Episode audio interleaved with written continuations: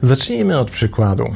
Ewelina siedzi w łazience z nosem w telefonie, gdzie za pomocą błyskawicznie stukających w ekran kciuków prowadzi właśnie dyskusję z facebookową przyjaciółką. Kciuki się grzeją, czacha zaczyna już lekko dymić, bo system obsługi organizmu został przełączony na komunikację zewnętrzną zawężoną do 11-calowego ekranu.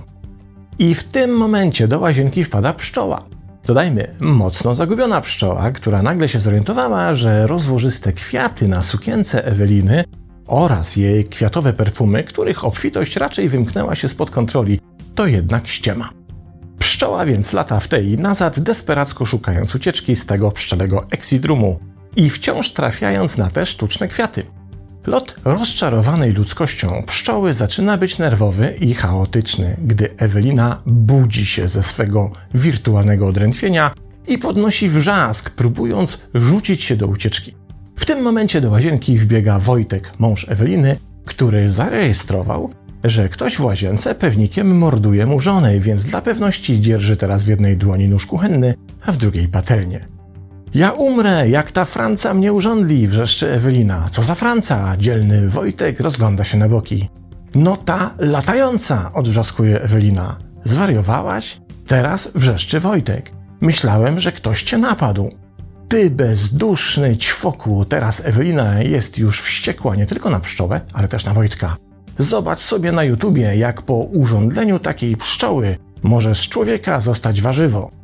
Ty do tego nie potrzebujesz pszczoły, odwdzięcza się Wojtek.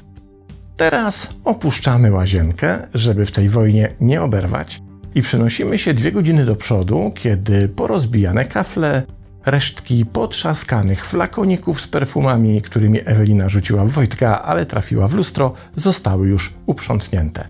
Teraz Wojtek siedzi przy komputerze i szuka na Allegro nowego lustra, a Ewelina zagłębia się również w internet, bo gdzieś kiedyś chyba widziała filmik, że takie wybuchy złości to może jakaś choroba być.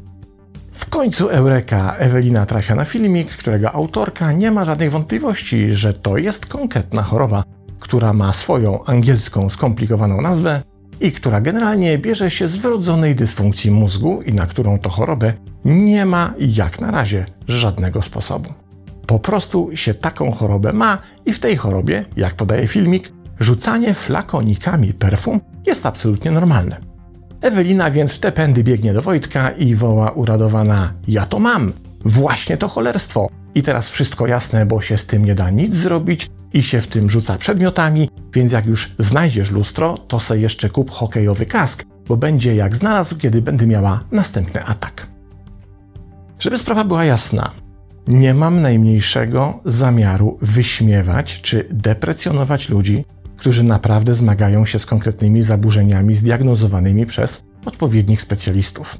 Chcę pokazać jedynie wielce niebezpieczne zjawisko, z którym mamy obecnie coraz częściej do czynienia i które amerykańska psycholog kliniczna dr Bonnie Zucker, specjalizująca się w pracy z ludźmi borykającymi się z różnymi doświadczeniami lęku, nazywa cyberchondrią.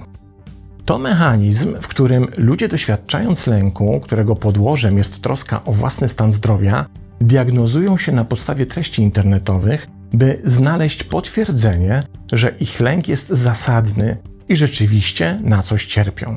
To sytuacja, w której na przykład ktoś odkrywa na skórze drobne przebarwienie, po czym rzuca się na internety, przeszukując wszelkie możliwe informacje mające mu potwierdzić podejrzenie o nowotwór skóry.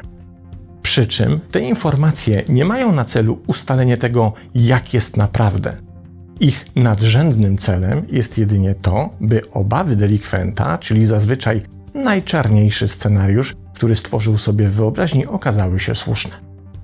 Cyberchondria obserwowana jest już nie tylko w przypadkach ludzi odczuwających jakieś fizyczne dolegliwości, ale coraz częściej pojawia się w przypadkach podejrzeń zaburzeń psychicznych. Ten wzrost cyberchondrii psychicznej najprawdopodobniej związany jest z tym, że w ostatnim czasie tematyka zaburzeń psychicznych stała się bardzo modna i klikalna w mediach społecznościowych. W związku z tym powstało wiele różnych źródeł, mówimy tutaj przede wszystkim o internecie anglojęzycznym, w których omawia się konkretne zaburzenia nie po to, by wyjaśnić ich złożoność, ale po to, by zdobyć kliknięcia i subskrypcje. To zaś sprawia, zdaniem dr Zucker, że obecnie osoby zaniepokojone jakimiś objawami mogą z dużą łatwością znaleźć podobne przykłady w internecie i wyłącznie na ich podstawie wyrobić sobie zdanie o dużym stopniu wewnętrznej pewności i silnym przekonaniu o słuszności swojej diagnozy. Co więcej, zdecydowana większość takich osób nie wykonuje już dalszego kroku, czyli na przykład skonsultowania swoich przekonań o chorobie z konkretnym specjalistą w trakcie lekarskiej wizyty, ale uznaje, że wiedza zdobyta w internecie, często pochodząca z wątpliwych źródeł, jest wystarczająca, by postawić sobie niepodważalną diagnozę. Niestety temu zjawisku towarzyszy pętla lęku, bo jak się okazuje, sam akt postawienia sobie takiej właśnie internetowej autodiagnozy, którego celem miało być poradzenie sobie z lękiem o zdrowie, jedynie ten lęk wzmacnia. Do tego jeszcze dochodzi kolejne zjawisko wskazywane przez dr Zucker. Otóż cyberchondria wzmaga tak zwaną lękową czujność, bo łatwość diagnozy oraz to, że udaje nam się samodzielnie rozwikłać zagadkę nietypowych objawów, uwrażliwia naszą uwagę na wzmożoną samoobserwację pod tym względem. Wtedy cyberchondryk nie tylko szuka medycznych przyczyn swoich zachowań, ale też ze wzmożoną czujnością przypatruje się sobie, by wykryć, czy czasem nie odnajdzie więcej dowodów na to, że coś z nim jest nie tak. To tak, jakbyśmy sobie wyobrazili kogoś, kto cokolwiek zrobi, poczuje, czegokolwiek doświadczy, za każdym razem zadaje sobie pytanie: ale zaraz, zaraz, czy to na pewno jest normalne? Czy cyberchondria jest wyłącznie domeną amerykańską? Moi znajomi psychoterapeuci z różnych terapeutycznych obszarów i tradycji coraz częściej opowiadają mi o sytuacjach, w których w ich gabinetach pojawiają się pacjenci święcie przekonani, że udzielili sobie prawidłowej diagnozy konkretnych psychicznych zaburzeń. Po czym zapytani skąd przekonanie, że mają akurat chorobę X czy Y, odpowiadają, że widzieli na ten temat wystarczająco dużo filmów na YouTubie, żeby nie mieć co do tego najmniejszych wątpliwości. Niestety sam również w swojej praktyce spotykam takie przypadki. I w większości z nich okazuje się, że określone zachowania wcale nie są związane z konkretnym zaburzeniem, ale na przykład po prostu z nieradzeniem sobie z emocjami, niskimi umiejętnościami z zakresu inteligencji emocjonalnej, czy też złymi nawykami emocjonalnej autoświadomości. Dr Justin Garson, autor bestsellerowej książki Filozoficzna eksploracja szaleństwa, wskazuje, że może tutaj istnieć też inny trop, o czym świadczą prace niemieckiego psychiatry Martina Brun, profesora psychiatrii na Uniwersytecie Rury w Bochum, który ostatnio zakwestionował na przykład genezę pogranicznego zaburzenia osobowości jako dysfunkcji kontroli impulsów neuronalnych zachodzącej w płacie czołowym. I dowodzi, że zachowania spod znaku niestabilności emocjonalnej są efektem adaptacji do warunków otaczającego świata, w którym dziecko tworzy strategie impulsów emocjonalnych, za pomocą których jest albo zauważane przez otoczenie, albo też wymusza na otoczeniu określone zachowania. Jednak zostawmy to, czy profesor Brun ma rację, bo jak na razie świat medycyny jeszcze nie ochłonął po tym ciosie prosto w zdziwioną szczękę. Warto tutaj zwrócić uwagę na inny efekt cyberchondrii.